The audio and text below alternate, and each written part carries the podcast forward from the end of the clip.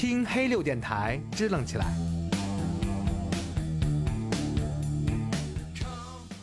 欢迎收听黑六电台，这里是老杨，这里是 UNA，要蹭一个热点。那你这期就提前上呗。嗯，对啊啊，这个热点是要蹭什么呢？《满江红》啊啊，就春节档的国产电影。嗯，现在还在热映呢，还没有还没有下啊，现在还是在排片儿排的很多。呃，最热的两部电影就是呃《流浪地球二》和一部《满江红》，是吧？这个《满江红》这个电影呢，一开始这个台长要说跟我做的时候呢，我就很诧异，因为呃，就好巧不巧的，因为各种原因吧，我就没看这个《满江红》，就像《流流浪地球二》我也没看。为为为什么要录这期节目？啊加上我观影《满江红》这个事儿是发生了三件事儿。第一个是我不小心看了一段儿呃以前老片儿的一个电影解说，就是啊我是特别讨厌看电影解说、啊浓缩版啊。这种这种形式的东西的，但是嗯。该好巧不巧看了。嗯然后第二件事儿就是那天当当天的晚上，我正好就看了《最后生还者》出的第三集，嗯。啊，情绪很激动，啊。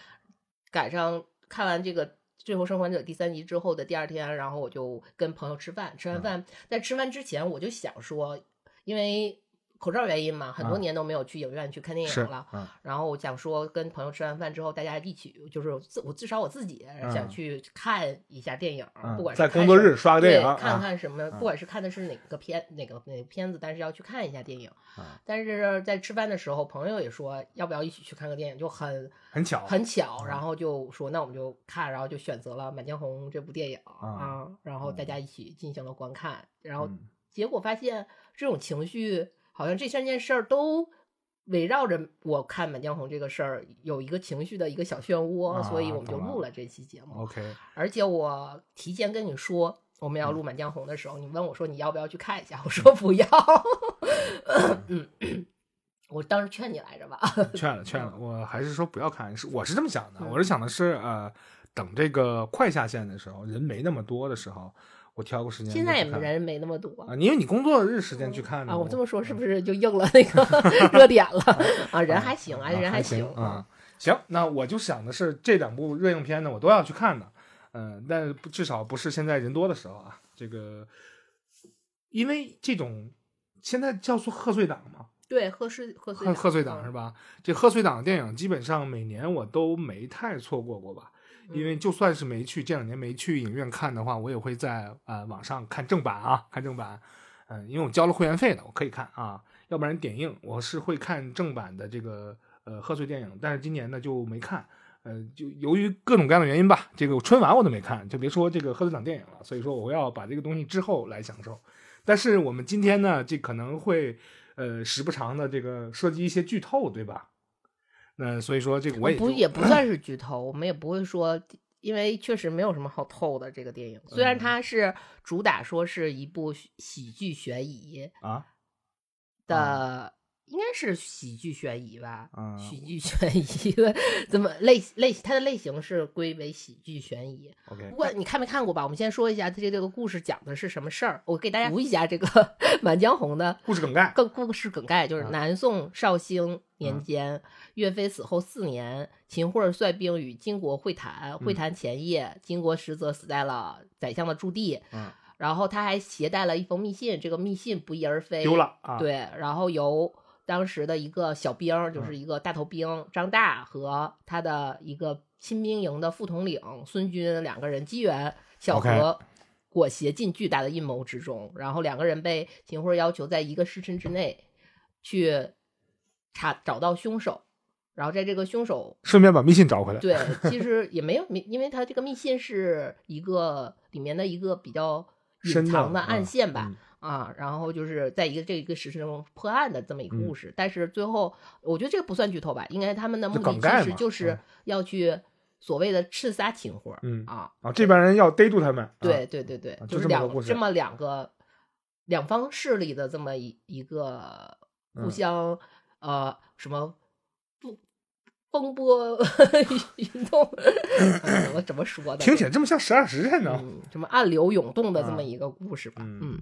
哎，这样吧，我觉得就是你可以说说你的。就是关于评论的迷思，我说说我啊自己观影的迷思，我们这样交叉着聊啊。好的，这个评论的迷思是这样的，就是说这个电影多长时间？三个小时，听说。将近三个小时，呃对，比一个正片还长了，是吧？嗯，呃，就将近一个三个小时的电影，我没看，但是我花在评论上的时间去看一个大家评论一个我没看过的电影，却远远超过了三个小时。就是大家都会再刷一些，可能是梗啊，或者什么，就是说在小胡 看一堆明星钻胡同，然后这个真的是奇奇妙的体验。然后我说什么是钻胡同，然后他们有一些截图嘛，然后看那个画面就呃就这。然后我是说，还说他们为了不剧透，就给大家弄了一些比较呃比较 close up close up 那种，就是那种特写镜头会的多一些。然后我就觉得，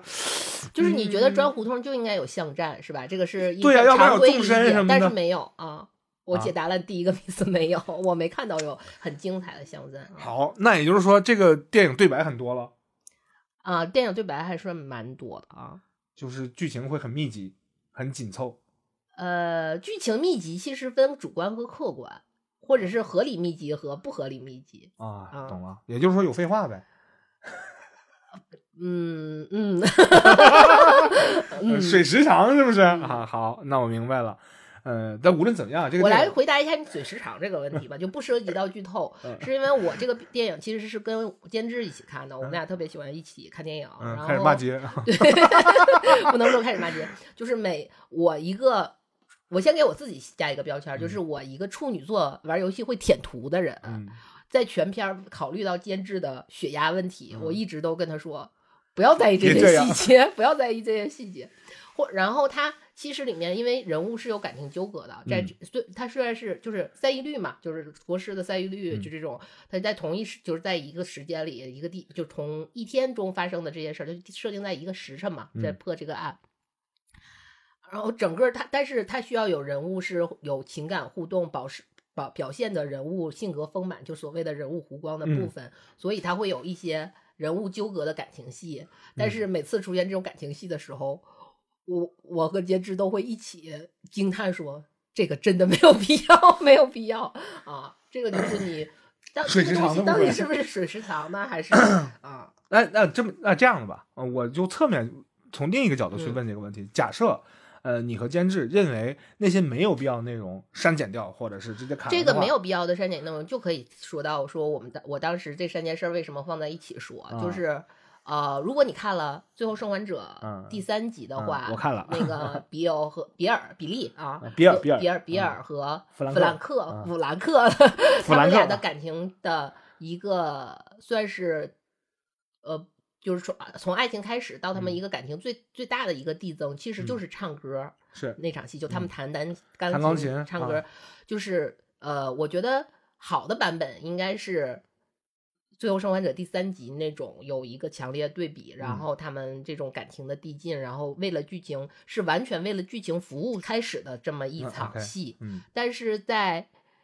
满江红》里面也有一个前后呼应，就不是，倒不像是像唱歌那样，对，嗯是都是有唱歌，有啊唱歌，有唱歌啊！而且他这个唱的这个歌，就是真的是，呃一会儿可以说我第二个迷思，就是 他这个唱，哦，他唱什么，这个是我在我的迷思，这个是一会儿我们说的。啊然后他这个唱歌，这个就也是要凸显出那个两个人，就是沈腾演的那个人嗯和、呃。艺伎他啊们俩的那、之前的那那段情感羁绊，但是唱的非常没有，就是这个就是我全篇最摁住监制说、嗯。啊，就不要在意这些细节，真的嗯。没有必要的一个高发时期啊。嗯，说到这儿呢，我就想起嗯。那个我在 B 站里面看过一个印度人，就留学中国之后，他在回到印度之后，他要做很多呃给大家去讲中印的这个差异啊啊，他会就说到这个有很多人吐槽啊，说这个呃中国有句老话叫戏不够歌来凑，就是八十年代那时候是不是说他们的吗？你听我说呀嗯，他说这个东西呢，正好也是形容我们这个宝莱坞电影。宝莱坞电影的特点大家知道，动不动就唱起来、跳起来、嗨起来，然后就莫名其妙地就开始凹阵型，然后这种情况。然后他说印度人怎么看这个事情？他说一开始呢，确实是因为热闹，这个东西那印度那个娱乐也比较匮乏，大家看这个东西就多方位的能享受到多方位的这种视听的盛宴，是吧？但是后来呢，就绝大部分的印度的观众们也会认为十分没有必要。呃，所以说你现在看到很多生活多，大爆炸里不是专门有一集 是的，是的，在做这个事儿吗？呃，但是但是大家也都认为没有必要了。但除了那个呃，有一些就阿米尔汗拍那个叫什么什么什么巨星的那个电影，啊、哦，那个除外，因为那个本身就是一个呃音乐电影嘛。但你后来看那什么摔跤吧爸爸呀，或者那些东西，就可能刻意的去规避那个东西了。就所以说，现在有很多那种流出来的那种印度电影就不再那样了，大家有一种刻板印象会在那里面。但是我又曾经看到过“戏不够，哥哥来凑”这几句话的时候，我就去翻了翻看了一下这个中国古早时期的那种电影，确实也有这样情况。但是呃，我只能说是没必要。但是这部电影，嗯、不是，是因为我觉得你跟你电影它虽然是被叫做第几大艺术来着，第七艺术，嗯，对，第七艺术，但是我觉得它受众还是广大人民群众嘛，就是每个年龄圈层和什么样的人都会嗯喜欢看、嗯，这个事儿是肯定肯定的吧。然后我不分级可不行。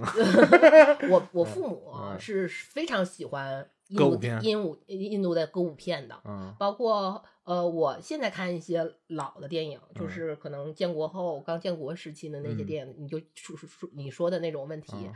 但是他的情绪其实是对的，就是它虽然是、啊，放在了合适的位置放在了合适的位置，所以让你很舒适，就是嗯或者是它营造的就是那种热闹的嗯。情绪，或者用去用音乐去调动你的懂了懂了，就让这个情绪更丰富起来。对，但啊是并不是像，呃，它它有必要，但是在呃《本江红》里，这确实是我觉得意义不大，而且还暴露了他们的历史短板。这样吧，就 是嗯。呃，大家都这个《满江红》未必所有人都看过就和我一样。但是大家肯定有一个东西大家都看过，叫《新白娘子传奇》，嗯，就是叶童和那个赵雅芝演的那个电视剧，那里面会经常百合大大大百合大戏，但是徐徐徐老徐老板是男的啊，呃，但是呢，我想说的是，那里边会经常插了很多那种戏曲的唱段，对吧？唱的那种像不能叫戏曲，叫戏歌比较合适，黄梅戏吧，叫戏歌比较合适。然后，然后大家觉得那有必要吗？动不动俩人在那聊天聊高兴了，然后马上唱起来了，是因为当时的那种那种观观观看习惯是迁移过来了？你觉得那个是合适的吗？合适啊，就很舒服。对，啊、那后来怎么就没这样了？比如说，你看同期拍的《戏说乾隆》就没有这个了，他怎么没就四四爷怎么没就就直接唱起来？吹起来一个爷唱一个没有啊？它是两种，因为首先《新白娘子传奇》它最跟之前我们聊过，就是白蛇的这个故事的一个嗯慢慢，白蛇传的这个故事的一个演变，它嗯其实就是更基于戏曲本身，嗯所以它就会把戏曲的元素放到里面。嗯就是它整个的不是不只是大母题，包括它整个故事的搭建，实际上一直是以戏曲的方式来延 延续下来的，所以它放在里面是合适的。嗯你说戏说乾隆为什么不是？因为戏说乾隆它不是没有，它只是一个故事，戏所谓它是一个戏说的开头，它嗯是一个改野史的，它并不是基于一个完整的戏曲架构下嗯落下来的故事，嗯所以它没有这个东西，嗯这个很正常啊。对啊，好，那现在话说回来了，嗯、那你就觉得岳飞死后后死后四年之后的这段故事就应该有戏戏曲的传承吗？它不是它不是戏曲的传承，它只是就有大合唱，两个人没没有，我给你讲一下他那个我们说没有必要的那个歌是嗯什么原因？是因为他们俩不是说是是唱说说唱起来了，是为了说他们俩其实里面有一个呃，算是两个人其实是有之前是有情感羁绊的，嗯是男女男女关系、嗯啊，然后他们俩就是为了。表达说他们之前的过往嗯的一些浪漫，嗯，然后通过歌的方式来呈现然后这个女就是有点像说，她动不动就唱起了家乡小调儿啊啊，然后让你去带入他们之前的嗯在一起的美好时嗯光，是这嗯么一个意思啊。啊，我能 get 啊，嗯，就是就就它不是说是戏曲的那种，像你说《新白娘子传奇》那种戏曲结合方式，不是。嗯嗯，所以说就像那个呃电视剧版的嗯那个那叫什么《红高粱》里面，然后九儿在最后他被那什么，就是他大义凛然现身的时候，他会唱唱起那个歌，嗯那个就可 OK，那个是 OK 的啊啊，但是啊，对对对对对对对对对对，情绪到了就来，嗯对吧？嗯。然后他突然间哼起家庭小调的时候，对。你会觉得这什么鬼？啊 对，那可能是共情关系没达到，嗯。就是说你唱你们俩之间的过往小调和我们观众有什么关系？就是没必要，没必要，就是因为我可以接受说你剧情剧情很紧凑，你嗯。所有的人其实更像是符号，因为他这个剧刚开始上之前打的就是什么无限反转啊，嗯。什么剧情结结构紧凑啊、啊。这些东西，无尿点，对啊，然后你如果你的功功力没有达到说这些剧你在情就可以质疑张国完师？就可以完成说就这些人物的塑造。嗯那我们就快速推进剧情就可以了。嗯你把这个事儿讲得很清楚，快速推进剧情就可以了。但嗯是这个其实我觉得观众都是可以接受的啊啊。但是这种没必要的加戏顶，只能引起我们我编剧不不编制监制小小和小杨姐姐我们仨的质疑说，这个女的是哪哪位呃的的什么什么什么，只能引起这种质疑啊。啊，又带资了呗？对，就是 他带的是谁的资，他跟谁带资 啊，明白了啊，这就是引起你们不舒不舒服的地方。啊？没有不舒服，啊不要在意那些细节。行行行行行啊，因为我没看过这个电影，因为被这个宣发搞得太热闹了。因为我的朋友圈里有好多宣发这是，你所有的迷思就是结束了吗？完结了吗？我要基本上基本上，因为大家集中的这几点输出这几点就是这些，然后让我在观影之前就会觉得不是剧透了，比剧透还有点让人迷惑。这是故意的吗？还是说正向带的节奏，还是反向带的，还是怎么样？或者是我先说说我的迷思吧，然后我再解答你的迷思好啊啊。就是我一直以来就觉得，首先我们先从这个故事本身先开始说起，这引起我的第一个最大的一个迷思，就是嗯我认为，首先这个编剧啊还是一位北京电影学院的大咖级的。嗯，这么一个老学究？对，也不是老学究吧，但但我是觉得这样的，就是你一个这样成本，就是到底成本多少咱也不知道，嗯但是就是一个这样就是巨制巨制剧三 A 级这巨制样的啊 一个搭的搭起这么一个大的戏台子，嗯然后你去做的这个故事，首先我觉得你可能。包括你的身份，就是这种有学院派的这种嗯。身份，我觉得你的历史积累、历史知识的积累，包嗯。括或者是你为了这个戏去做准备，你应该嗯。去看一些资料什么的这些要比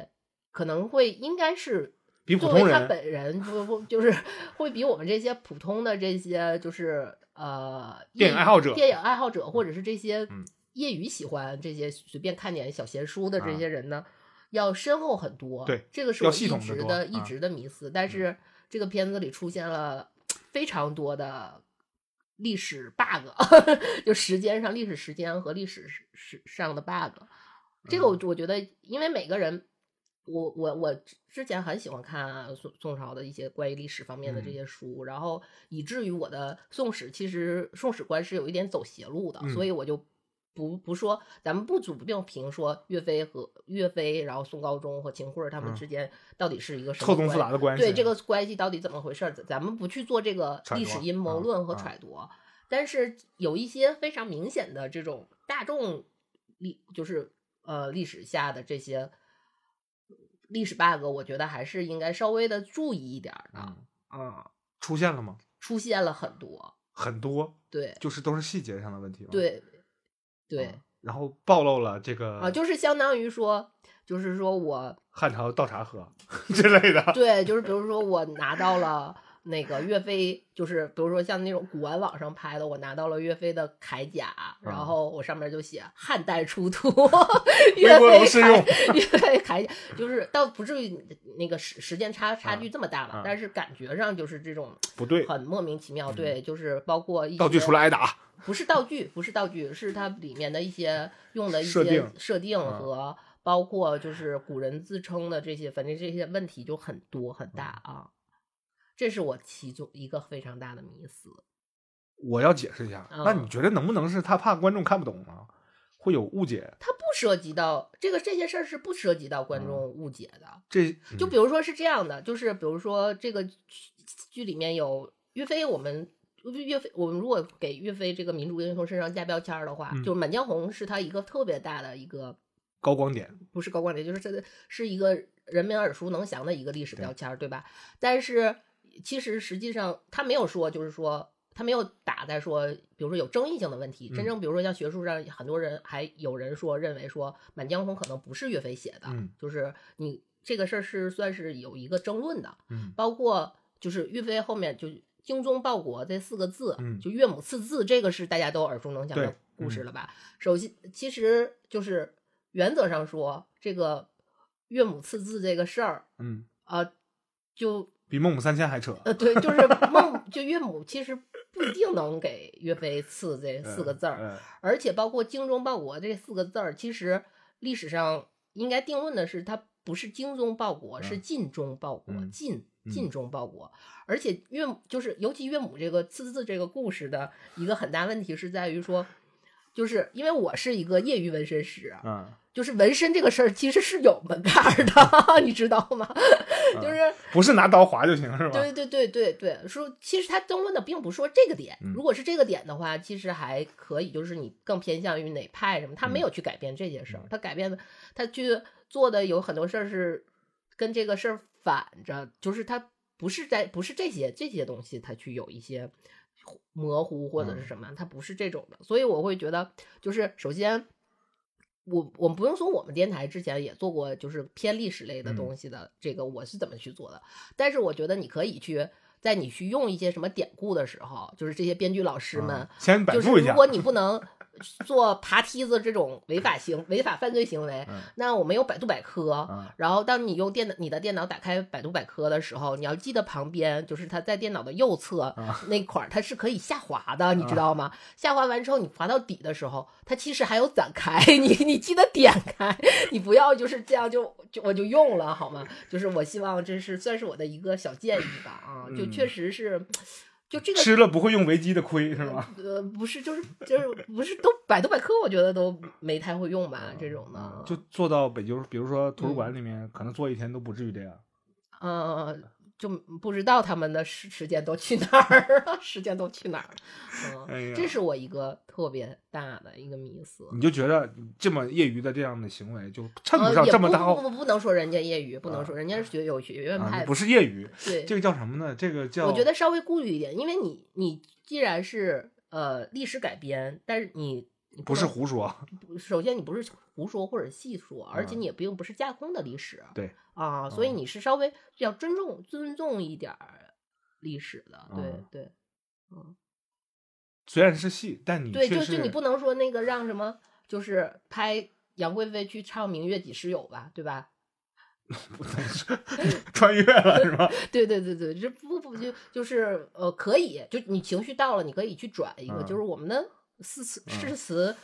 真的是就跟尔康在那儿念“人间正道是沧桑”似的，是吧？对对对毕竟这不是无厘头的戏，对嗯对对，他还是希望通过这样的方式来衬托他这个喜剧的。包括他最后落的点也是落在了《满江红》上嘛，那你还是要体现这种民族大义，咱咱们稍微克克制注意一点这个事儿，我觉得。即便是资本大片儿，也得稍微正一点。对对对啊对对。要不然你搞这种行为的话，就嗯实在是衬不上这么大个盘子和这么厚的资本再对去做这对对对对样一件事儿对对，啊，有点太草率了，哦是吧？啊，这是第一个大迷思嗯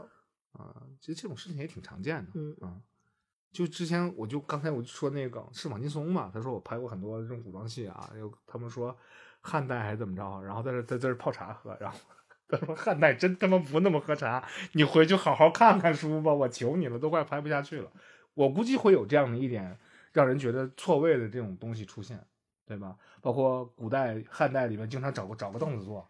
然后这种这种东西可能之前。大家不太在意这个事儿的时候呢，就也没人说什么。后来大家可能会尊重历史的时候，尽可能的去都不是你说的这种 小小不言，就我觉得这种都算算是稍微那什么一点的啊，还更过分是吗？有稍微有一点点了啊，啊，就有点冒犯了是吗？我觉得有点儿啊，对。你咋说的这么这么？你这尖酸刻薄的人上哪儿去了？那我们说我第第二个迷思吧，我这个迷思嗯说到这儿，我第二个迷思是因为我四字是吧？啊，四字呃，舅舅，四四字舅舅。啊，四字朋同学的他，就是我之前没有看过他演的影视剧啊我看了啊，啊，然后呃，因为他在我听到的风评当中，他嗯可能就是有点儿新星新兴，呃或者是那个可以不可以接班人了，接班人了。对对，演技派的那嗯种担、演技担担当了那么、嗯那么一个形式的，嗯但是这算是我因为我第一第一次看他的看他的作看这位呃那个演演技演技、演技的电影，所以我就觉得就是我就。我就问了我我的周围 身边的朋友，我说他之前演演戏也是这个状态吗？也是这个样子的吗？嗯然后他们说是，然后我就很莫名，呃，嗯，就是，然后我发现可能也有可能是我现在就是国内演员是出了一个新的嗯。呃演演那个演技演技流派，嗯就是这个演技流派，就是以前斯坦尼斯拉夫斯基这些，就是可能他是有一个新的是艺术表达形式，可能叫做上火正正面人物上火表演法，就是不是牙疼，就是呃，反正就是一副非常，就是他的眼就是眼神无光，因为上火嘛，确实就是会。呃，赤目，然后他舌舌苔厚什么的，嗯所以就不太舒服。然嗯后那个眉毛拧着，偶尔脸抽动一下，就是这种都是这种，这是一个新的演演一个演艺流派吗？还是什么？这准备要剪。这是我的我的另一个迷思啊。嗯，我来我来说一下吧，就是《满江红》我没看过，他嗯第一部电影我看了，就上一部那个《少年的你》吧，嗯我看了，我是给好评的，就是也有可能啊，也有可能就是我对不起，这我可能对这个四字男孩这样的一个小鲜肉流量明星，一开始他们就也没什么太好的作品嘛，就被大家记住的都是那种口水歌，但这个大家也都明白。然后这样的一个孩子呢，被包装出来之后，我就觉得没对没抱啥没没抱啥太大的那种期望，但是整个作品呈现出来的时候，我是觉得，第一，他没有给这个作品拉后腿，拖后腿这个事情他没做；再有一个就是他那种表现方式，因为第二部我没看过啊，就第一部的时候我，觉得是合适的。我觉得《少年的你是》就是因为我问了《少年的你》，因为是我跟我朋友有点稍微有点关联嘛，啊所以就是我虽然没看，然后啊但是基本上我是周围人都看了，然啊后呃，我就我我我是不是因为《少年的你》所有的，比如他他的对手戏的人是周冬雨啊，啊，对这种级别，但是实际上 实际上说那个，比如说像《满江红》这部戏里面，他嗯。其实还是跟一些人对手，然后所以他就就是他跟他这个这些人同也也也有这个可能啊，因为我这么嗯。想，比如说周冬雨，我第一次看他的戏是《山楂树之恋》吧，是不是那个电影？他和窦骁，嗯，对吧？我觉得他哎这孩子这演的真好，真真有那个劲儿啊，就是那个整个的氛围不就打到脸上，我觉得嗯很喜欢。但是他后来拍那些所有的东西，没有一个能看的。那反推之就是说，哎，这是四字，就是连国师都调教不出来 的，那也不一定，那也不一定嗯，也不一定，因为上一部被调教的很好，啊、虽然你没看嘛，虽然说你就觉得这种状态呢，呃，放在这儿你就觉得有点愣，是吧？就那种不是不是上火派，啊，对，牙上火派疼上火派就是我们之前说开端里面周涛的那种牙疼刘涛刘涛刘涛刘啊，对，涛，刘涛那种牙疼别别周 涛啊牙疼派，就是因为那个牙疼派周周涛去了，刘涛那个牙疼派被大家吐槽到不行了，是因为呃，当时同期上的还有另外一部戏是秦海璐演的，也演这么个警察吧，差不多的样一个一个角色，演的就活灵活现。然后同同同同样来看都是中年女演员啊，这个刘涛在那里面的那个准备要检那几个字儿被大家 diss 的，基本上我估计如果我是他的话，我连自杀的心都有了，就是否定了我前边就四十来年所有的努力，就基本上就在那一刹那全崩塌了，就被喷成那个样子。我也不知道他是不是就惑于你刚才说的那个上火 牙疼派，但是那种故作深沉的那种皱眉，然后面无表情、眼神空洞那种状态，嗯。实际上并不适合一个呃任何一种电影都能适合这样的状态。可能是有的电影合适，有的情节合适，但我如果说没有的话，没有这种状态，没有任何空洞这个事儿，除非你要演一个空洞骑士，你可以空洞。你我觉得不是不是说面目毫无表情，偶尔抽抽动一下肌肉就是有演技吧？这个事儿你不能这么说吧？那你对这个事儿的要求也太呃，太低了。我想想啊，我想想，这个由于四字弟弟呢，咱们现在现在说也快奔三张了，也不小了，是吧？嗯、不能说再说以孩子还不成熟作为一种作为一种呃作为一种怎么说呢，就说辞来去给他开脱。呃，我没看，我也不知道他表现是怎么样啊，没准我还很喜欢呢，这这这也未可知。但是他前一部我是 OK 的，但是反过来说，我刚才说像你那种推论，就是说后来就不太行了。比如说像周冬雨，我认为她演的不行，她就是不行啊，咋因为你要相信国师的演员调度，那周冬雨后来没有再调度过啥呀？他后来就嗯行吗？也没也没不是，嗯我说周冬雨没被再被他调教过了，对呀、对吧？嗯是有这个问题吧？这个这个东西就很难说，因为导演他想表达的东西还得通过演员来给二次创作呈现出来，这个就很难控制，因为他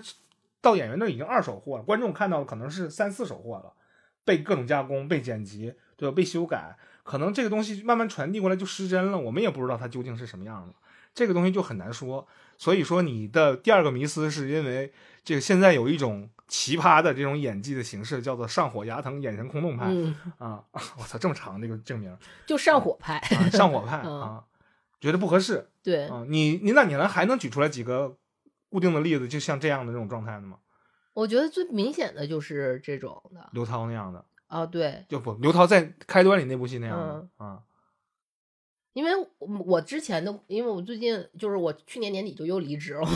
又又告别了我的工作。但是因为我前一段工作的原因，就我很少、这一大概这一一年一年当中就很少接触国内影视剧，一年当中你不接触挺多的吗？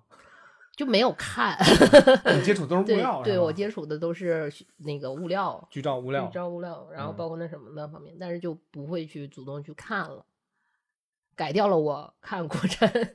看国产剧没有问题，嗯本身不是原罪，嗯就是内容生产方可能差点意思，就不太给劲，所以让你觉得就像这样这样生产啊，不是，就是单纯的自己闹闹情绪啊啊，好好好，你我任性。行，挺好，嗯你这我这个解释可以吧？行没没没没挂上任何人吧？可以嗯可以可以对。这个《满江红》这个戏，你总体你能给打几分吧？豆瓣里是多少分？你是多少分？七点三，那还行啊，嗯，作为一个热映的这样的一个片子，在七分以上，我觉得都还不错了。我觉得是这样，嗯，这么说吧，就是你看它是，如果是在，如果是个电影，正常正常的国产电影的话，就是是它是一个我理解国产电影的样子，嗯，很标准，对啊，范式很标准。范式很标准的国产电影的样子。但是国产电影其实我觉得它肯定也是分层级的。如果是它是国师的作品，啊，而且我们不说，因为我对四字弟弟不太了解呃，不太了解和那什么的话，我我觉得他不算是那个整个给电影会附加有附加价值的啊这个，而且我我不是那种粉丝嘛，所以嗯我没有对他的附加价值。但是如果放上了，比如说像张译，嗯，然后炙呃炙手可热的啊。对雷啊佳音啊这种的话，呃，再加上国师的加持，那可能这个电影的话就不及格，是非常不及格的。如果啊是以以这个附加上这些的话，打分是肯定是不及格。嗯、原来有一个公式啊，在豆瓣里面也不是也不是豆瓣儿，就是很多人都流传一个公式，就是呃，咖越多，放在一起片越烂，无论古今中外都是这样。但是实际上就是国师的片子，其实咖是不，他是不缺咖的。那他他他当然不缺咖，对嗯他其实他的咖那个他，我觉得他应这个应该不不应该放在他的身上。嗯嗯，就首先是他讲的呃，他讲讲述方式，他他个人的一特点吧，就是他讲、我理解的啊，他讲述方式首先就是说他的那种古典主义的讲述方式，嗯就故事的讲述方式，这个事儿是呃。我觉得在这个片子里面是欠缺的，我不知道是因为他合作的这个编剧老师的问题，还是什么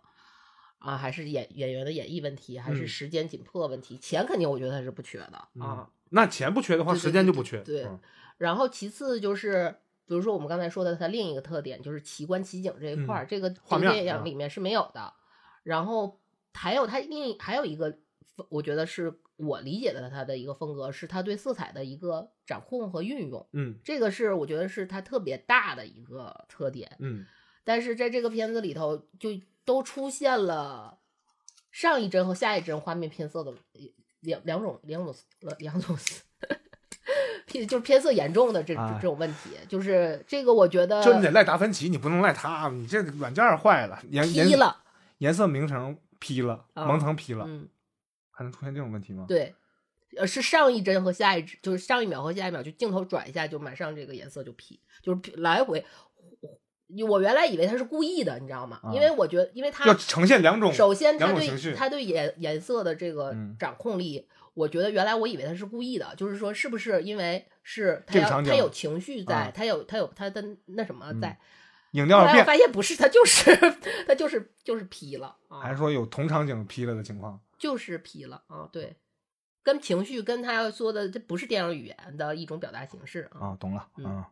没准人家继承了法国新浪潮的，你为什么又白眼我？嗯，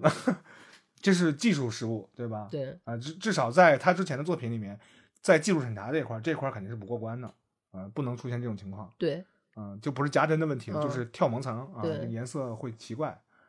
那这个就在我心中会扣分不少呢，因为这个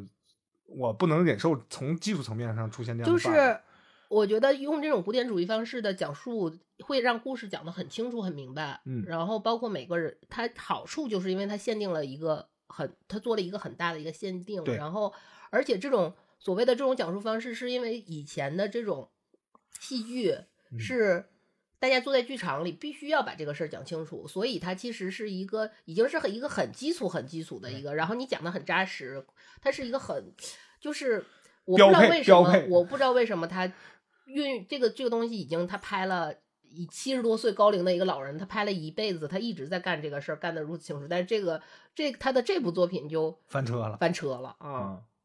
没准是人家想玩新的尝试呢。我这么给你讲吧，就是网，因为网上经常会传一个，就是比如说什么给你的朋友用《甄嬛传》什么 方式讲故事这种，就我觉得可以拿《甄嬛传》来比一下这个电影。我看到这个电影的荒谬，啊、拿一个就是剧比比电影，好，对，你说。假如嗯说嗯就是这样，有点麻，有点太贬低那个岳飞这个民族英雄的人人格了。但是嗯。就假如说岳飞是果郡王，嗯、然后假设嘛，啊对假设，然后大局就是秦桧儿，啊然后这个就等于是他们在屠要屠龙的时候，嗯，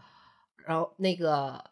叶澜依和拽飞啊。拽飞和那个嬛嬛，啊然后没有说最后给大局服用那些含汞的嗑药的嗯。丹药这种，在最后屠龙的最后结束，他们的目的就是为了说让大局念两百遍熹贵妃安。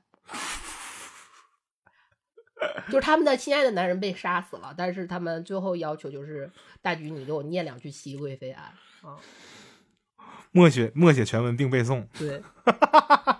就是这么。我看完之后，我觉得可以总结这个片儿，就是大概是这么一个故事。嗯，你觉得这个高潮它并不能吸引你，觉得它有点无厘头。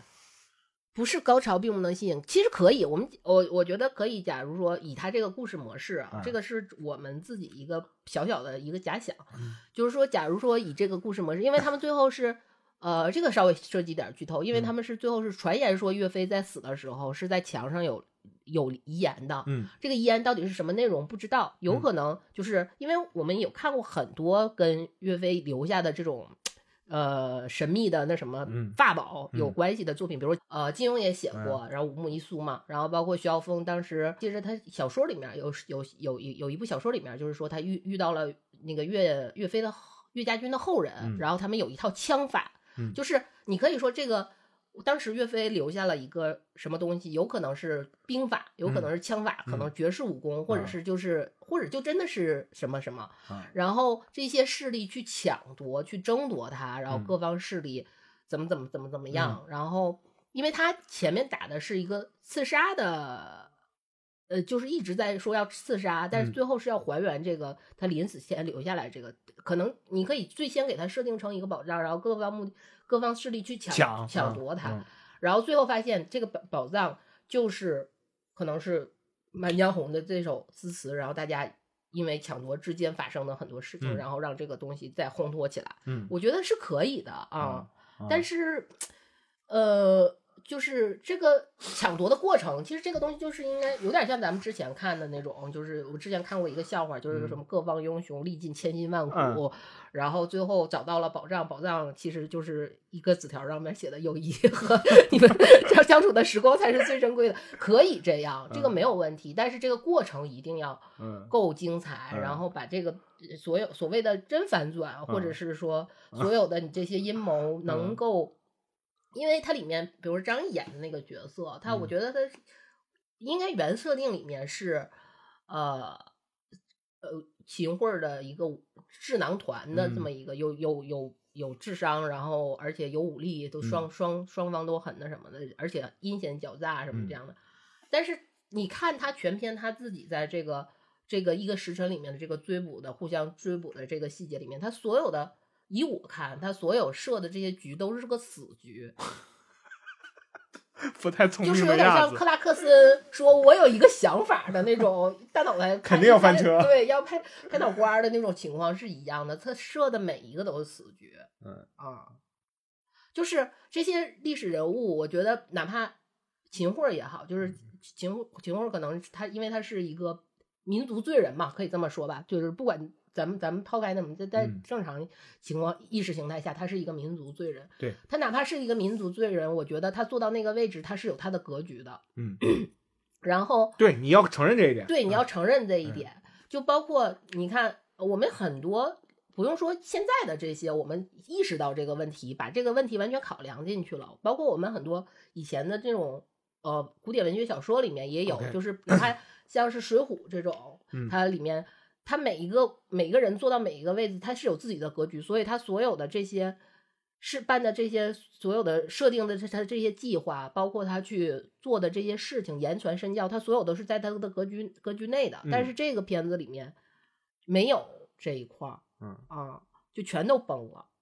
所以嗯他设的是是，你说他设的这个死局，就是他设的这些死局，我都觉得就是很莫名，让人很莫名其妙你不要在意那些细节啊。对，不要在意那些细对节。对，这个核心传传导出来的就是，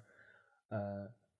在这个丧权辱国的这种情况下，我们应该要团结我们的一切，对吧？可以团结的力力量一致对外啊。一致对外，对吧？打倒那些拦路虎，对吧？打起打倒反动派，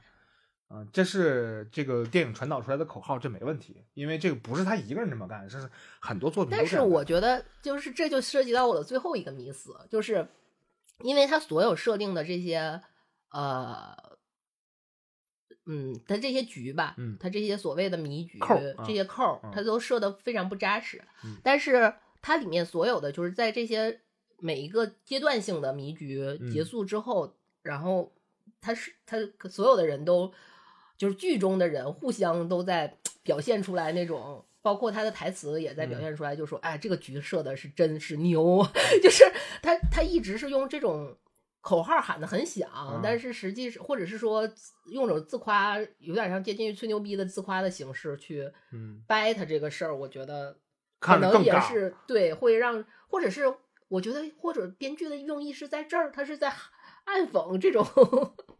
就是口号喊的响，但是 你在这拧麻花呢，你这 顶一个扣儿再拧一个扣，你这就过度解读了，可能就是呃，我我可能这个很多观众朋友们和我们就表现出来，很厉啊害，但是武力值真的是你说的这是负数。这个，你不是这种呃影视行业从业者的话，你不知道时长对于对于这个作品呈现的这样的限制，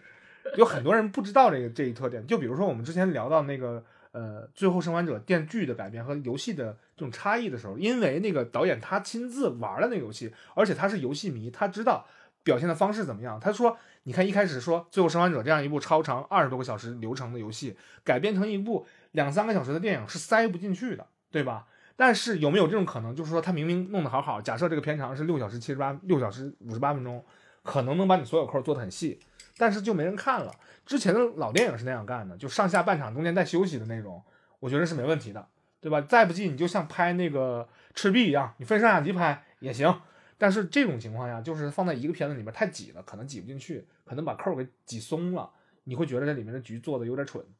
剪的问题。不是啊，我觉得你这个就是你的理由呢本体 上线了。我们普通人讲一件事儿，可嗯。能会，比如说我们电，你听我们电台的时长，就是基本上都是一个小时到一个一个半小时以上这样的，是因为我认我自认为我能力不足，我们啊普通讲普通人讲一件事儿，我们就需要这么这么长的时间才能把这个事儿讲的完整，才能讲我讲认为认为我自己把这个事儿讲圆乎了。嗯。但是你是专门干这个事儿的，嗯。你应该，我觉得你不管你今年多大岁数吧，但是你这么多年来，你所有的工作就是说能在固定时长内完成你要讲述的事情。如果不行的话，那我们就不要去讲这个事儿。你是应该有这个考量的，这是最基本的考量呀。嗯，懂了。难道不是这样的？这是你作为从业者最后的尊严，你这个最后这个尊严你没守住啊，你那是这意思吗？对啊，国师你这个有失水准不，是不可能 不知道啊。可能不是国师一个人的事儿，就是有很多人认为的这个就是可能，比如说电影出了一些问题，就是导演一个人来背锅，这实际上是不合适的。你不能把这整个剧组上千人就完全一个人人格化，实际上他要妥协非常多的事情，可不可不可能就李欧娜上线了啊？可不可能出现这样的情况，就失控了，或者是像你像你说的，可能时间紧赶赶，要不然就想卡档口，要不然就是过审批的时候或者做了什么改动，可能会出现那样的一个一些情况。导致他出现了这个问题，因为这个我们这么说啊，张艺谋呢，张国师他不是一个讲故事最擅长的这样风格的导演，这个我们必须要承认。他可能玩他的奇观奇景啊，玩画面啊，玩意识啊，可能这个他更擅长，对不对？但是把一个事情讲明白了，这个事儿他之前是做得到的，而且做的也不错。他都是国师了，大哥。嗯，也对哈，这个就是这么一个基础的一个问题。我们来，就是因为我们这代人可以说是看着张艺谋的电影长大的。我们来说说这国师的艺术人生给我们带来的启迪啊。啊，这个不为过。对，嗯可以说不为过，因为我喜我我觉得我对国师的电影其实是有三个阶段的啊啊，就是我看的第一部国师的电影就是《红高粱》啊啊，好早了。对，然后接下来就是呃大红灯笼高挂还啊是菊豆，我忘了是他俩哪个是前哪个后。我也忘了，对，但是你可你这么你通过我的年龄去推推，应该是菊豆在后。啊推推的话，其实我那个时候很小，嗯而且他拍的那种题材，其实原则上我是不是给孩子看的，不是给孩子看的，嗯所以我当时看国师的那个那那几部电影的时候，而且都是我妈我妈这种嗯四、四五线城市的文艺文艺女青年，就是为了培养孩子的那个艺术艺细菌艺术细菌 带我去看，就是我看了所有的，当时我记得印象特别深刻，我看国师的电影的感觉，我用现在的话来说就是大为震撼，虽然不懂，但是大为震撼，嗯，是这种感觉。咋的？被画面上吓着了？不是，是里 面他要说的那些东西，包括他的那个所有的那种手法，是对于我，因为孩子不理解。嗯你想看菊豆，看大红灯笼高高挂，就是一个。基本上得中学毕业了之后才能看明白。我当时可能还没上小学，你知道吗？就是这种这种这种年龄差，一个没上应该看《黑猫警长》的。对我应该啪啪啪啪啪，请看下集的时嗯候是这种状态的，所以我可能这个是我可能看国师电影的第一个阶段。嗯第二个阶段是什么时候呢？是我中学，嗯，你中学啊？到我中学的前几年期间了啊对前几年时间。然后他的那个都，当然他后来的电影我也都看，啊然后到他的有话好好说，啊，那个时候我突然间 对 想你想你想睡觉。就是我突然间就是因为他那个其实有话好好说，有点不太像他常规手段的一个对电影，所以对他自己的一个突破是挑战。挑呃，然后我就那个好像也是贺岁档吧，当年的贺岁档对吧？嗯，我一下子就玻璃樽一起上的。我非常喜欢有话应该可以说呃有话好好说是我喜欢最喜欢国师的一部电影、啊，全都是经典。买了个电脑，，对。没招过谁。没惹着谁。对，这个这个是第二个阶段，然后到第三个阶段是我那个时候是我中学，我记得很嗯清楚，是我中学。啊，然后到第三个阶段是什么时间呢？是我已经上大学了，啊就是他的算是有第一个有资本进入的片子《英雄》，啊，看了《英雄》，巨制啊对，《英雄》开始，因为每个人其实虽然我我是学画画的、嗯啊，所以说就是我不是学，我真的就是一个学画画的业余爱好者的嗯这种情况下，但是我每个人其实是有每个人的色彩倾向或者艺术，就是这种审美审美倾向的，形象啊，就是那个时候我就觉得，我看他的电影，我是觉得他的那种审美和我的审美其实是两个方完全两个方向的一种表达。那我我能理解，但是我可能不太不是很喜欢，但是我能理解，嗯我能理解他的艺术追求在哪儿。嗯这个就变成了第三个阶段。嗯啊，再往后就没什么变化了。对，再往后就他走他的人生路，我走我的人生路了。对，嗯，其实大家情况差不多，因为他的作品啊、因为张国师的作品其实是不老少啊，不老少，还有有进的没进的，嗯，对吧？进的也能说，只不过就是犯了点程序错误，对吧？也不是因为大家去阴谋论的那些东西，呃，近的东西也能说。后来不也翻成电视剧了吗？叫《福贵儿》吧，叫什么？那个电视剧你看过没？呃，我觉得这都很好啊，都很好。呃，然后可能大家被年轻人去讨论最多的啊，没有，就是告诉你近的就别说了，说点能播啊的。，说点能播的啊，就被大家讨论最多的是英雄之后，就给他奠定了国师这样的一个大的 title，然后真正给他扣上那张被大家所有人都承认他是国师的时候，是他收视率最高的一个作品，是北京奥运的那个开幕式，对吧？那个东西让大家大为震撼，是吧？让所有人都觉得这个所有这这个世界这颗星球里面有一个算一个的国家，你搞不出这种东西来，因为这个画面实在是太惊人了啊！因为那是玩意儿是现场直播，没有再来一次的机会，呃到时候，大家觉得呃国产电影从那个时候资本开始进入的时候，呃整个都已经开始，我们东北有句话叫要画面儿，不是你说的那种画面，是画面儿是那种画面儿啊，阵仗排场。等前后了的时候，大家看到的画面是什么样的？台面儿，那个牌面真的是大家就真的是大为震撼。就是我记得当时是九四年、九六年引进了什么《真实的谎言》、什么《侏罗纪公园》那种电影，在中国开始放的时候，包括后来的《泰坦尼克号》放的时候，大家觉得哇，这画面真的真的盛赞是吧？但是后来发现国产也能拍出大场面的东西，虽然还有那个风评不太好的叫《无极》，是不是？我刚才说的那里面有射弓箭，对吧？有很多，包括后来的什么黄金甲，不都有画面的嫌疑吗？所谓的画面呢，就是东北话的这个牌面、排场，对吧？有牌面的意思。我说的有面儿啊，有面儿。嗯，这东西一看，就我们就会聊一聊这玩意儿应该不便宜，对吧？在这样的一个基础之下，我们再来探讨的是国师有没有这个吃到了这个牌面的红利，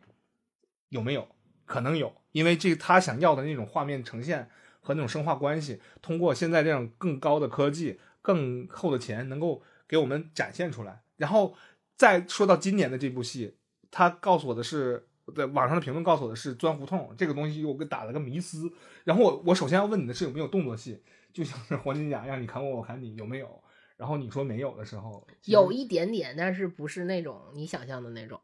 你要画面的话，我能联想到之前那部叫《长城》吧，那个电影是他拍的吧？嗯，啊，里边有 有乔尔，有乔尔。这里边有乔尔，有嗯这个这个《最后生还者》这个电视剧版的乔尔啊，有他那个电视剧那个电那个电影呢，其实我是在影院里看的，嗯、我记得很清楚，花了六十九块钱一张票啊，看完之后，这个我打了一个大大的问号，这是在干什么？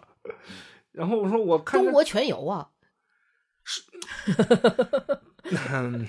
全游这个东西呢，原著啊，比我这个那么厚书，然后全游这个剧呢，你想把它刷完一遍，死老长，死老长的。然后你这样一部电影，你你不用说全，你不用给我普及全游，我是全游的书党。你说的那么厚，全都我们家啊，对，那么厚，我看到了，这么这么厚，大概我现在看你这个应该有个大概一米三十，多长，过分了，三十几厘米吧，三十四十厘米左右啊，这么嗯长一卷那是，啊，对嗯，啊，这么这么长的一个一书啊，然后整个呢，排下来就是一米多长。啊 好吧，但是我想说的是，一个电影里面，你想比全游那样的体量，你说不了那么多的事儿。这也就是为什么就电影已经活了一百多年了，为什么电视剧这种新型的东西还没被干死，就是因为它有它自己。啊，我是觉得作为一个就是个体的观影人来说，就是嗯我们回回到我们最开始的那个话题就是我来去看国师，就是我以我个人的这嗯种状态。是，虽然他的那种风格不是我所喜欢的，但是他每次都能给我，我们刚才一直在用说大为震撼这件事嗯儿，就是他每次去讲述一个故事，我不我看我不去看钱 钱的钱的画面，但是他每次都能给你一些新的你。虽然你你看说啊，这个是国师的东西，但是他能给你带来那种他自己坚持下所一直保持的他的那种高质量、高完嗯成度嗯的作品，嗯这个是我需要看到的。啊你说的那些所有的那些理由，就是说，呃，因为我也从事过相关行业啊，相关行业很长时嗯。间，然后我这些理由我都懂，嗯，但是你之所以被放在这儿，我去看你，我花钱去看，我作为个人来说，嗯。我花钱去看你，就是因为我知道你会有一个让我可以大为震撼、的品质保证。品质保证和嗯。高完成度的东西，嗯。难道不是应该这样的吗？对，嗯。嗯，这就是我对你的期望啊，嗯，唉，咱说到之前，呃，我因为后来有很多年他拍的片子我都没看，我是挑着看的，嗯、也不是在影院里看的。比如说那部《归来》吧，嗯嗯、那个电影是，呃，怎么说呢？呃，我恨不能打满分儿，就嗯真的是，我也很喜欢，我真的是太喜欢了，因为这个演的好，拍的好，然后台词不啰嗦，所有的东西都一切都恰到好处，也没给你玩那种什么大场面、大牌面，我就觉得这也很好呀。而且他能卖爆不卖爆我不管，假设他就能卖卖爆卖爆了，活该他的票房卖爆，真的就是拍的好，就是好，好就是好，没有没有什么说的，因为很多看了的人都觉得好，而不是那种在。社交平台上去分享自己那种廉价的眼泪，啊，为啥那么哭了，并没有，就是说好，真他妈好，就够了。我觉得因为他经历过那个年代，他知道那个年代，包括他那个本身作品的基伤础。伤痕文学的那个有点有点重是吧？但我没经历过那个年代，但我就觉得就是好。我们不说那个，因为 是首先是，就算你我没经历过那个年代，我们的父辈是肯定是经历过的所以我们听过讲述之后，我们知道是在一个什么情绪下，嗯包括他整个的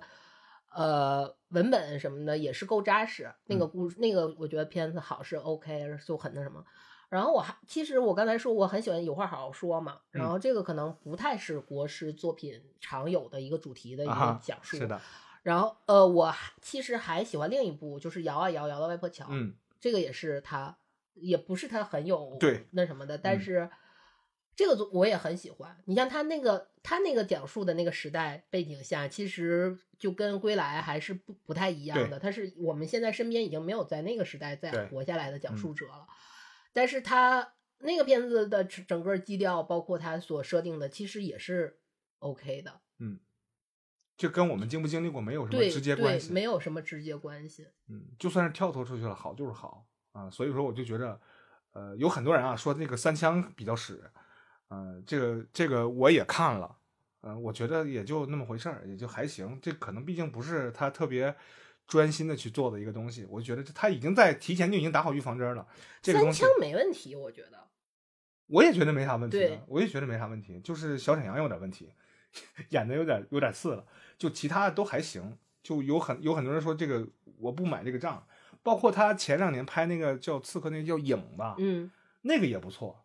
那个其实也不错。然后他讲述了一，就是主创讲述了自己自己创作那些呃困难的地方，就是说，比如说那些丝线啊，摆成和之前一样，隔了一个月重搭那个景再拍一遍的时候，我就知道，呃，他不用电影电影工业的那种视效去来做这些东西，还是保存保持那种古典电影人的那种方式和方法。我觉得这可能是一种坚持，是他的一种方式。他认为这种方式更顺手、更真实，那他就这么做就好了。毕竟预算包得住，所见即所得嘛。对啊，所见即所即所得嘛。这个东西，我觉得你给我说那些讲那些故事，让我尊敬你也没有。但是好就真的是不错，就不好的还是不好。就刚才我说长城不行，比如说在那长城还不如三枪，我觉得三枪都比那个好。包括你说的那个呃《满江红》，我大概率啊，我可能就当成一个爆米花看个热闹。它是个爆米花电影吗？是个爆米花电影，非常爆米花。啊、就因为他打上喜剧的前提之后，嗯可能就爆米花。但但是你看《夏洛特烦恼》那部电影，它也挺爆米花，但是被大家再提起来的时候，它又又显得没那么爆米花。不一样。我觉得我们不能，就是这个是我一直就这个就又老话重谈，这是我刚才一直说，因为它是国师，《夏洛特烦恼》是谁拍的？啊，你《夏洛特烦恼》的导演是谁？不认识，他拍过奥运开幕式吗？没有啊。我就这么跟你，我不是说我把他架在那儿了，是因为你确实在那儿，所以你可以掌控那些资源，嗯，掌控那些资本，嗯掌控那些钱，然后你可以做到。嗯，有调度能力啊。，对，我觉得你是可以做到的。那你说《夏洛特烦恼》，他能吗？不能。嗯，他你你不能说我身在其位我就不干人事儿。对，呃，行吧，那你还是没说出你的评分。现在网上评分是七点三啊，豆瓣里面啊，猫眼我没看啊，你给多少分？五点三，不及格。对于一个国师现在最新的一部作品来讲的话，对，你的水准，这已经很高了，我觉得已经给的很高了。那人家不是告诉你是爆米花电影了吗？对啊，也不行对，哦。也就是说，爆米花电影并不能成为这个片子烂的遮羞布，不可以，是不能成为他的理由呢我我这么这么的，我觉得最后我们可以说一下，你再说回第一件事儿，就嗯是我刚好看了一段电影解说，啊就是他这个电影解说正好就是杜琪峰的《阿郎的故事》，我个嗯人其实还是挺喜欢杜琪峰的电影的。嗯然后当年看《阿郎的故事》的时候，就是那个算是我看一次都会经常会爆哭的电影，嗯我经常也会偶尔去看的这样的一个电影。但是我为什么会看到这个事儿，把它放在这个上面去说呢？是因为我震惊于上面的弹幕。啊，就那个解说解说这个这个视频的弹幕，对，啊因为我讨厌看电影解说的原因是在于，我觉得他首先把他会为了博眼球嗯或者是博收视率，他会起一个很惊悚的标题，嗯然后整个是按照他会带一些夹杂一些个人情绪和时下热点，嗯或者是带埋在埋有带情绪嗯去解说嗯这个。但是我看到的那个阿郎的故事的那段解说的那个人，其实他整个的还没有添油加醋，是非常客观的在，只是表述了剧情，嗯给你讲讲述了剧情。OK，但是弹幕里飘的就都是什么，就是因为周润发在里面演的那个那个阿郎，嗯确实是用现在的概念来说，就是一个渣男。渣大渣男，嗯但是、呃，然后就是家，因为有家暴嘛，家暴这个事儿是不可不可原谅的。然然后所有的弹幕没有在刷说这个电影怎么怎么样，都是在说就是周润发活该会死啊，嗯，家男家暴男活该死，家暴男家暴男该不是活该死，家暴男去死了，然后嗯等他死了之后，就所有人说死好死活该死，怎么怎么怎么样。然后包括因为剧情那个阿郎的故事是说，呃，张艾嘉演的那个女主人公，然后她后来去了美国，等她再再次回来的时候，她有一个未婚夫，然后她是后来是想跟阿郎又可能是有想要跟阿郎怎样，嗯然后也是跟她未婚夫产生了一些矛盾，所以她跟她未婚夫就分手了。嗯。然后所有的所有弹幕就在刷说什么他的未婚夫有什么什么错，什么诸如此类，为什么就是会，我就是杜琪峰这个阿郎的故事，其实讲的这个片子，他讲的我们可以说他讲了一个什么样的故事？他讲了的是一个是否真正存在浪浪子回头这件事对情，，嗯，探讨的是探讨的是，我觉得他探讨的还他没有说给阿郎加什么人物的一些作为主角的那个、嗯那种 buff 那种嗯。弧光，而且他整个讲的其实他浪子回头，他好像是浪子回头，但是确实最后的结局就是没有机会。嗯，这个可能就是一个你家暴是错误的，这个我承认，但是实际上你你想想你过往人生中犯的任何错误，你去可能就是没有可以回头可以悔改的这种，他要表达的是宣泄的是这种情绪，嗯。所以说，就是我觉得现在的你不能说，呃，有很多这种所谓的话语权的政治正确，或者是说什么道德绑架，什么什么诸如此类，都加在一个影视创作者身上，我们，然后他就变成了另另一番的样子，样子了。就是我们算是喜我们喜欢，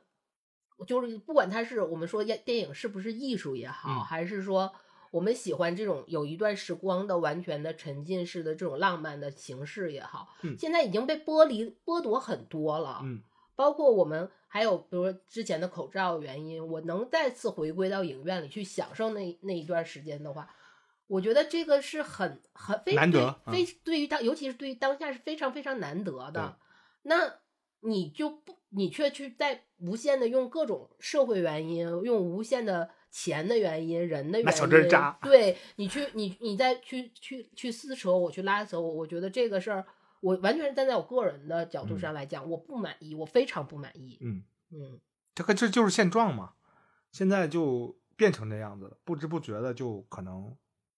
慢我想慢和平希望演变成这是说个样子。，你不要跟我说什么资本、什么内嗯。娱什么的，那些我不关心，但是我需要我，你你你我，我觉得我其实我的体验你必对须要满足点点点点，对你你讲的口号喊的响响当当，但是你得满足我们每一个人的嗯。小小的要求，而且这个事儿是我花钱了的我是我的消费行为啊，你的你是大爷，对，这期节目做的真棒，什么玩意儿？不是扣你个梗吗？嗯但是呃，这种这种行为呢，就是大家可能也有很多人啊选择见就见怪不怪了，或者是看破不说破，也有可能就今天我们聊到这儿，正好有机会能说着宣泄了这种不满，也有可能很多人像你一样，他也有这种不满，和你遇到了一模一样的情况，因为大家都被裹挟在这个大环境当中，慢慢的就都变这样子了。嗯，为什么说《最后生还者》第三集它就是改编的编剧改编的那么嗯妙、那么嗯好的原因，是在于说，因为我一直设想了一下，我在末世情情况下，我可嗯能一直我被认为是可能活不过一集，嗯 连半集都活不下去的人。嗯但是他这个改编，而且是在那样的一个残酷环境下改嗯编，是因为弗兰克的出他的改改写，让嗯弗兰克是一个能浪漫且有个人价值、个值个人意义的舒服的活下来是，并且有体面、有尊严的离去的嗯。这么一个、一嗯。个一个一个就故事吧。但是我我觉得这个就是对于我们这些可能稍微有一些些对浪漫抱有情怀的人的一嗯。个一个安慰，是的，嗯。但你不能把这个我们的这种美好的安慰都去剥离掉，嗯。这个有点太残酷了。嗯你天天说你们为什么要卷，为什么有压力，为什么精神内耗？你需要给我们去排解这些东西的出口，那你不给我们排解这个东西的出口，你还去大胆刁民，天天去说，那你要干嘛呢？对呀、嗯个体需求我觉得也是要发生的啊。嗯，够了够了，嗯嗯，因为为什么资本要选择他呢？七十多岁老爷子了，你还能拍啥？就像田壮壮一样，那岁年事已高，你要也要从事继续从事这个行业。我觉得是观众、资本和你这个呃他的这些从业人员一起选择了他，然后给他造成某种预设，然后这种预设呢就传播给了所有的这种消费者身上，消费者对于他的这个预设呢就会给他一个照表打分的这样的一个情况。然后你认为今天的作业是不及格的，所以说你认为今天的主题就是这个电影差评，但是你还会去推荐别人去看吗？不会啊，你不会，你觉得你不喜欢你就不会，对就这么简单。对，啊，那我不是我觉得我不喜欢，我就推给别人看，嗯是因为我觉得我推荐给别人看这部电影会显得我矮了，low，就是这么直白。行可以对啊，就是你这你你正常的话，我觉得在推荐给别人看，一部电影的时候不是电影，不止电影，就艺术作品，啊，无论是书、电影，尤其是书和电影这种东西的时候，别乱推。对，他是会跟你的品、跟你个人的品味和那什么是划等号的。你们这帮臭设计师真的是，当然是这样了，就是我跟你推，我肯定是要推显得我逼格特别高啊，啊，难道不是这样吗？你给人推的推东西的时候，你没有没有没有过这种会有选择，顾？虑吗？呃，顾虑倒谈不上，嗯，就说如果你喜欢的话，你就看呗，对吧？不是，首先是这个东西你喜欢，你才会推荐给我。哎，也不一，也不一定。比如说条主播，就是你就是为了坏我是吗？乔主播很好，我一直认为他拍的很好，嗯他展现了就南京城的文化，我们有什么问题，对吧？乔一成演的不错呀，可以啊，为什么你爱看那个剧不爱看这个剧呢？对吧？行吧，啊、反正我是不会，我嗯绝对是，我觉得你推荐给别人东西的时候，你是要承担一定风险的，就是你的社交风险。嗯，嗯，就会社死。对，嗯，所以我从来不轻易推荐给别人什么东西。哎，这么说好像违背了我们做电台的初衷。也不是我，我秉承的方式就是，我大概给你解释一下这是个啥玩意儿，可能我总结的也不太到位。你要喜欢，你可以去尝尝。我真的，这这这就只能是我能做到的了，因为我又尝不到世界上所有的美味，我只是听说有什么什么东西好吃，什么什么那个装叉的鱼子酱要怎么怎么吃，我也没那么吃过，我也不知道。抹面包吃怎么了？可能大家觉得真正的有钱人觉得这怎么我想怎么吃怎么吃，我喂鱼吃，喂鱼吃鱼子酱我乐意。但是你非某少啊，非得凹成那个造型，被全网一通骂，我觉得这就属实没必要。就是你要能有条件尝，你就尝。那不一样，他的那种方式是说，你需要去看这个电影的时候着正装，打什么样的领结，怎么怎么，那不是，我们只是说这个东西好，你去试试，没有说你对你这该死的有什么仪式感 有什么要着装要求和那什么要求。嗯，呃，但是我绝对不推荐那些呃某些影评人和一些水军啊，去给你洗脑的那些个方式，去什么欣赏文艺作品啊，要跪着，然后就三叩三叩九拜，然后去求爷爷告奶奶你说谁呢？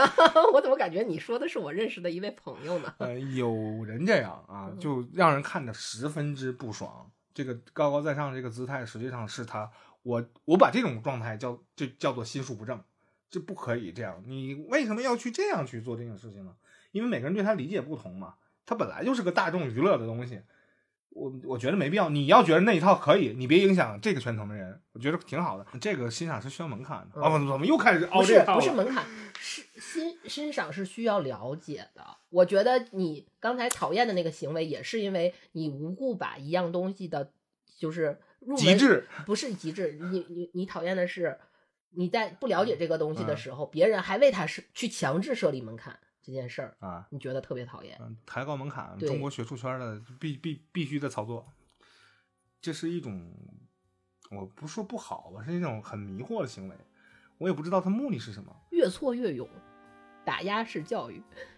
有困难要上，没有困难没事儿找事儿也得上，遇到。困难也得上，对，这就是我们特别喜欢说的一句话。嗯，也无无也无关于对错啊，反正就是说我们已经受过这种教育过来了，再回头看的时候就觉得可能有点没必要，也有可能现在的教育方式变了，假设它变了。然后他们再回头看的时候，已他们认为经变了，已经变了。他们认为这种方式也没必要，就是一代人有一代人认为没必要嘛。但是这玩意儿不还得是再深入进去，经过一段一段时间之后就是了解不要在意那么多细节，不要在意那些行吧，那我们今天的节目呢，这主题呢就是不要在意那些细节啊，。有家国情怀，爱国就好啊。嗯，我和我们的杨台长是抱着不同的态度的。我说，因为我没看，所以说我还是可以说，大家啊、你你你要看，不是我推荐你看的，对吗？啊不是啊因为本来我也要看的，那就行。因为为大家争吵了这么久，甭管我也是有虚荣在的，我也是要脸的人。行吧，那已经最最最脏的诋毁了，这已经是。好吧？嗯，那行，那今天今天就到这儿吧，感谢收听开头电台，这里是老杨，这里是还没有看《满江红》的有哪，拜。拜拜